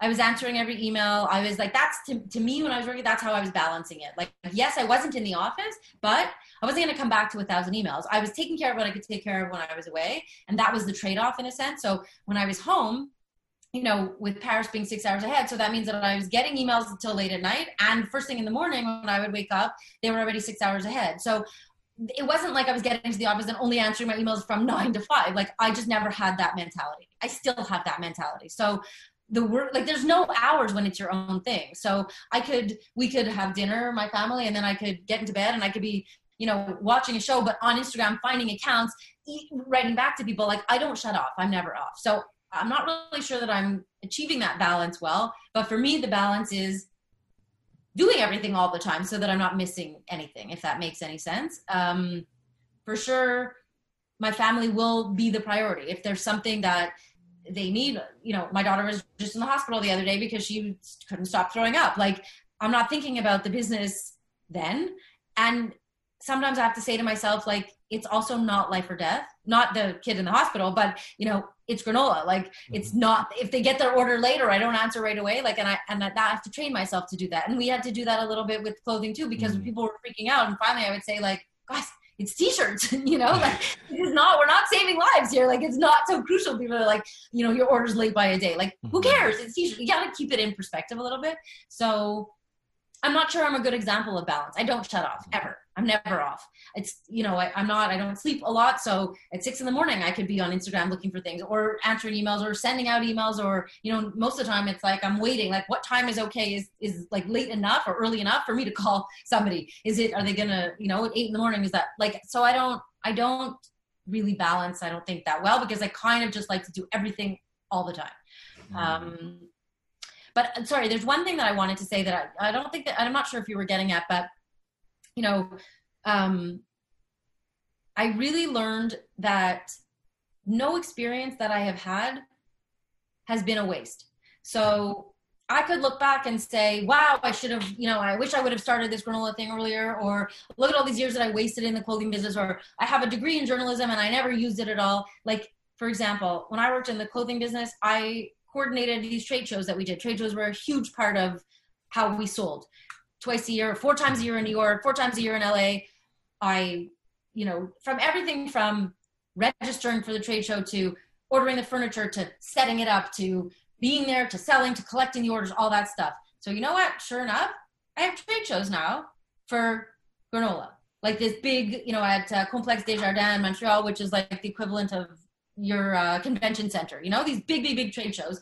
And had I not had any experience doing what I did for clothing, like it's transferable. Everything is transferable. Nothing is wasted. Like, so yeah, the journalism degree, did I go and chase fire trucks and cover municipal politics? Nope, I didn't want to do that. But mm-hmm. you don't think that comes in handy when I'm writing emails or when I'm doing my marketing of my, like everything can feed into everything else. And although I think that, you know, I think there's some statistic, I don't know what it is exactly, but how many jobs people these days will have in their lifetime where, you know, 50 years ago, somebody was an accountant they were an accountant their whole their whole life. There's no shifting like that. And maybe there's still a bad perception of the changing but i don't look at it like that. I really look at it like everything is stepping stones. So all of the experiences that i had not all of them but like so many of them are transferable. It doesn't matter that it's fashion versus food or whatever it may be like you learn how to talk to people. You learn how to deal mm-hmm. with customers. You learn how to cold call if you're in sales. Whatever you're selling it doesn't matter. Like so i'm always happy you know if there are interns that want to work with me or, or younger people and they they're interested like they could be interested in business. They could not be interested in food but there's something to learn from everything that you're doing whether it's just about being polished or how to present yourself and it doesn't it doesn't matter so I, I think that that like i think that part of the reason why i was able to transition into this is because of all these other experiences that i had and i think that that's a real plus like i think that it's a real plus. and again had this fallen into my lap when i was 25 or 30 like i'm not sure what would have happened yeah. for sure for me everything like you said like everything i do believe everything kind of happens for a reason and like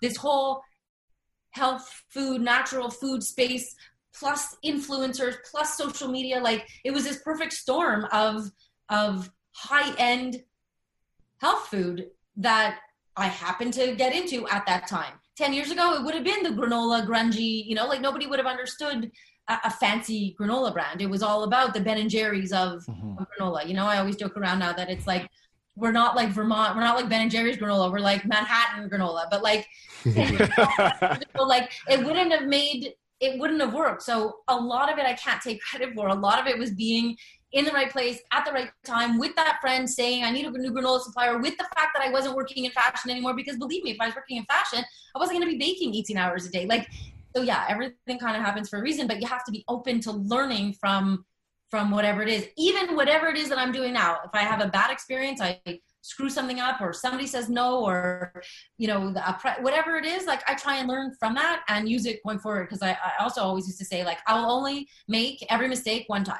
like one time that's it. And and it could be a, an honest a natural mistake whatever but i learned from it and i think that that's really important. Like you have to you have to take even if it's a hard lesson to learn like you got to take it and and move on and repurpose it into something good somehow. So, I- bringing everything together with everything that you've uh, done, everything you've built so far, what is the one thing you're most proud of uh, with your business uh, throughout this journey?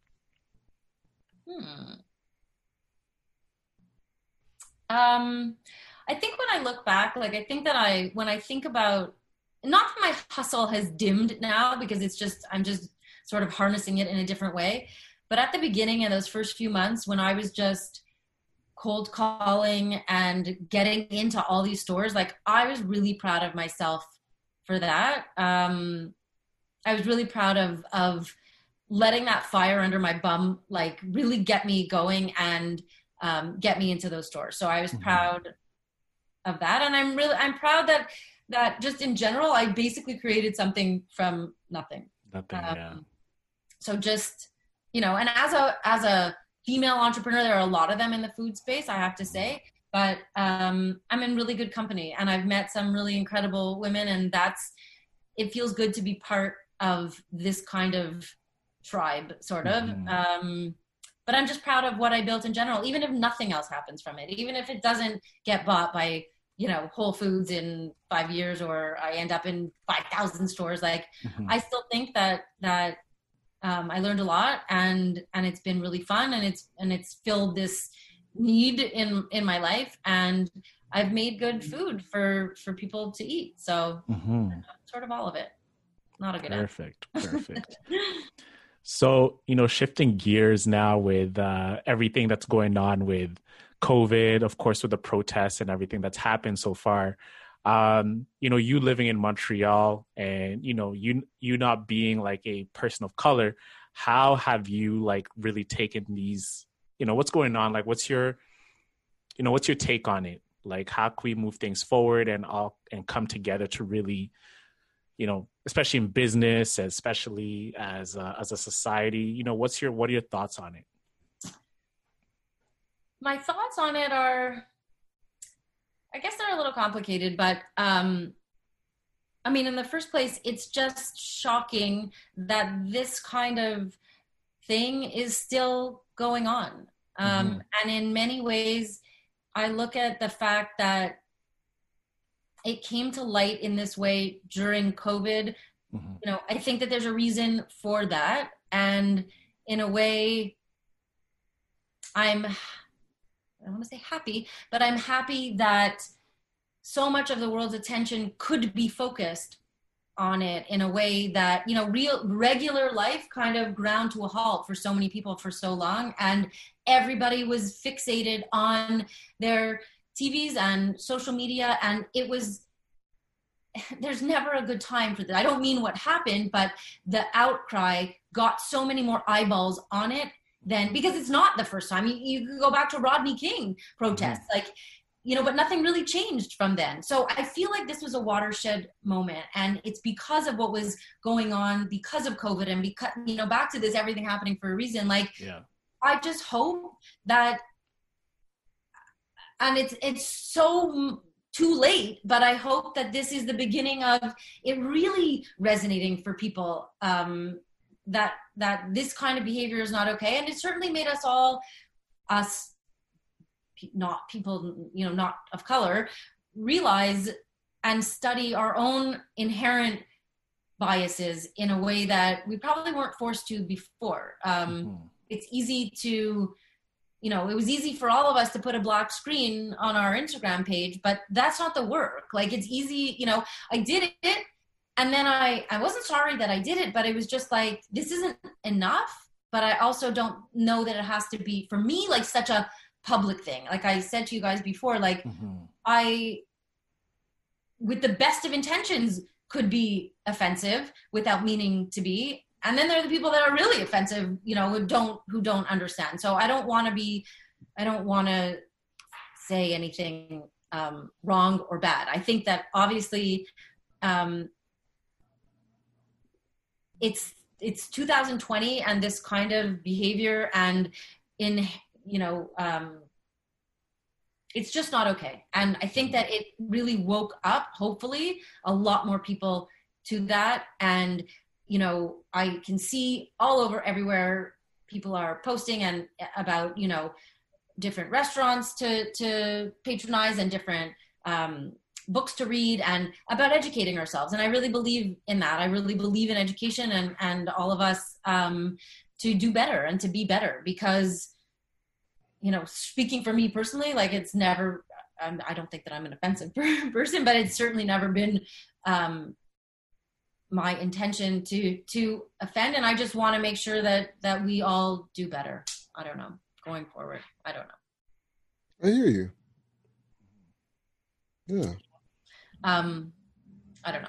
It's so easy to just be like cliche and stereotypical about it, and I don't want to. I don't want to do that. I don't want to be that person. I recognize that I have a lot to learn and and I'm personally open to it and you know I read on LinkedIn and all these things and and the things that resonate for me are when I see people who are are basically saying and and they are people of color who to me are allowed to say it like it's great that you posted that black square but like or Nike's a bad example but whatever brands are now posting about you know we're going to do better whatever like show us your board of directors. Make the changes. It's easy to mm-hmm. post something. It's easy to to put black models in your ads now. That's Yeah. not enough. That's not enough. It's lip service and i i feel that. So now when i I don't know how you guys feel when i see these brands now that are you know having like to me it's just like honestly like really it's not that it's not good it is good you have to start somewhere the change has to start somewhere but like where were you before it was politically correct to be politically correct. So Mhm. that's the way my brain works is like, not that I don't want to do it, but I don't, it's so obvious to do it now, you know? It- they, they're calling it uh, performative allyship you know it's it's extremely convenient it's like the bare minimum you can do and um Dog out of the room. pardon? I'm Oh. just, I'm walking to t- let my dog out. Oh, okay. But yeah it's just like performative allyship. It's like the you know tossing the black square. It's actually you know great that you said that because we had the same conversation as well. We are saying you know what? Like it's easy to post a black square and just feel like you did something but the real change is actually like enforcing the changes like you know hiring more black people making your board of directors uh black and also for you know white people to also like acknowledge like the privilege that they do have and uh you know implicit bias that they have about other groups especially black people that they might not be aware of that it's like a moment of self-reflection and education to really understand you know how could we use our privilege that we have been granted with to help other people to get ahead Yep. you know so but I mean, I think that that's that the performative allyship thing is important because, you know, and again, I have 18 and 20 year olds, so I see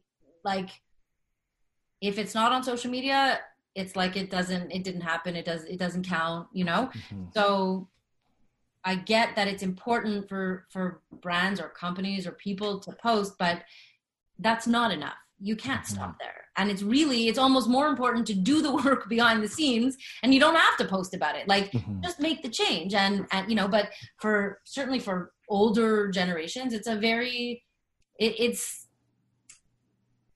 I don't know. I don't want to say it's harder for them. It's just that they've been raised a certain way. This sounds like I'm making excuses. I'm not making excuses. I want to learn. I think that so many people have had their eyes opened in a way that they didn't before. And um, it's not going to happen overnight. It mm-hmm. should. It should have happened a long time ago, but it's not going to happen overnight. And I think that there's a, a much bigger percentage of people now that are motivated to learn and to do the work and to not stand by, you know, while while it goes on. Um, the privilege thing is, you know, it's it's layered. It's it's layered. Um, how everybody feels about it, and mm-hmm. and it's not it's not easy, but the answers are easy a little bit, and how to how to move forward. So that's what I'm doing. Yeah. You know, speaking to the brands, uh, a friend of mine um, had an experience that he told me about where he saw a brand post the black square, but behind closed doors, they'd go to media companies and say, hey, don't put our ads on any type of content that have Black Lives Matter on it um, and try and like shun themselves away from it. So there's no application of them in terms of other people's eyes. Like they advertise on Fox, so they're like, hey, if it's on Fox, don't don't don't, don't put it on there. If it's on uh, Toronto Star, don't put it on. You know what I'm saying? Mm-hmm. So brands are um, are definitely uh, being performative in their efforts. So it's really unfortunate to see you know. But um, at the end of the day, that's the, them trying to be competitive. You know, they're trying to be they're trying to perform and be competitive with their competitors. You know, so it's it's a sad thing. Question of like, well, if I don't say anything, then do people assume that I'm not? You know, which is mm-hmm. just crazy. Like it's just crazy. So, and, and I, my knee jerk reaction was to put that black square, but then I was like, not that I didn't believe in it, but it was like, there has to be mm. more that we can do, do. With this, yeah. you know, and and there is and we are but um just posting about it isn't isn't okay. And i mean that's sort of like the um what's her name? Mulroney jessica mulroney with sasha exeter. Sasha exeter whole saga you know? Like that's a, it's almost the same thing that you're talking about. Like to her face she said one thing behind behind or to the world she was saying one thing oh i'm so sorry and you know i didn't realize but behind closed doors she was threatening her and threatening mm-hmm. her livelihood. Like just not okay. Sort of makes me not sort of it. You know.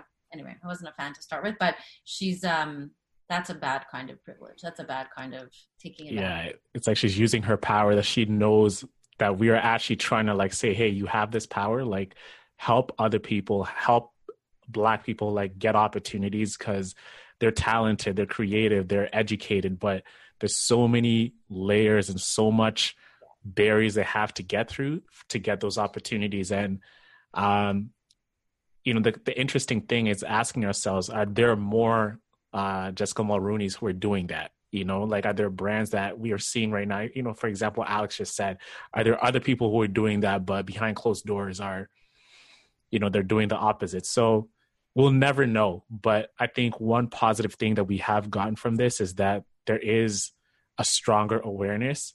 Uh, it's fortunate and unfortunate that it came at a time where COVID and everyone's locked in that they had no other option but to pay attention. It's just like we've been advocating for this subject matter for decades and decades and people are just distracted. But when you remove people's liberty away, it forces them to really pay attention and to really, hey, listen, this is awareness, especially when businesses are down, everyone's at home there's no other option but to pay attention. So no, and so you know you got it's a, it's a good thing to capitalize on. Mm-hmm. Know, yes, it should have happened when people weren't distracted, but at least when you got everyone's eyes, you know, on it. Um, you know, th- there's always going to be backlash, and there's always going to be the the the negative naysayers and the ones that are you know talking about the rioters versus the protesters and you know spreading COVID during the protest and that kind of stuff, but it just takes your eye off the ball. Like the fact is that there's a lot of work to be done. A lot. That's a fact. That's a fact. Yes, yes. Working towards wrapping up, where can people find you? So um, granolust.com has, you can order online from there, but it mm-hmm. also has the full um, store listing of all the stores that we're in. So you just put in your postal code and it'll populate whatever the closest one to you is. But um, we do ship everywhere uh, across North America. So you can order from our website. Amazing. And on socials? Oh, yeah. So uh, Instagram is uh, at granolust underscore we have uh, Facebook, which is just facebook.com forward slash granolust. and um, I think that's it. Our website. Sucks sucks for your IG. You couldn't get the full granola list. Someone had to take the name. Someone has it. Someone has it. How do you feel about that? Are you, are you did that did that upset you? Yeah. Because they had it first. I think they had it first. I don't even think they do anything. I think they have a couple of posts, but uh, I hate I that. don't mind that underscore. I loathe that. I see the guy that has the name Alex, and he's just a, a, a, A little dweeb. scum bucket. I was like, uh, I I'm gonna have use it. fish to fry than that underscore right now. That's a fact. We definitely do. Definitely do. This is little things, you know, this little frivolous thing. yeah. But yeah, it was a pleasure having you on. Honestly, Yeah. Thank you very Yeah. much. Thank you for uh, for including me. It was really really fun. Yeah. Um, we love your energy, by the way. Your energy, energy is infectious. I can see why, like you, you'll get hundred seventy stores uh, with the one person not team. caffeine related right now. Mhm. Yeah, you're not even on caffeine. Jeez, this is just me. yeah. that's amazing. Awesome. All right, ladies and gentlemen, that wraps up the show. Uh, hustle over everything. Make sure to pick up some merch. I'm wearing the hustle over everything hat. Hustle over everything. Crew neck. Yes, indeed. And that, But your granolist had and a granolist crew neck. Ah, Oh, missed out. You missed out, man. Next time, if you ever do like a, like a follow up, you should send us some like some samples, and we can like eat it on the podcast, and we can give them some. My like, sweatshirts are cropped. They're sexy and Mm. cropped. Ooh, Not really meant for guys, but I'll send you some cash. show some belly button. oh. By the way, Julie, we gotta talk after uh, about uh, we're we're launching a new product for Hustle over everything. I think you're gonna like it. So, uh, would definitely love to have a conversation to include you and Great. include Granola's brand in it. And see I would love that. That'd be great. Yes. And that wraps up the podcast, guys. Peace. Peace out. Let's get it.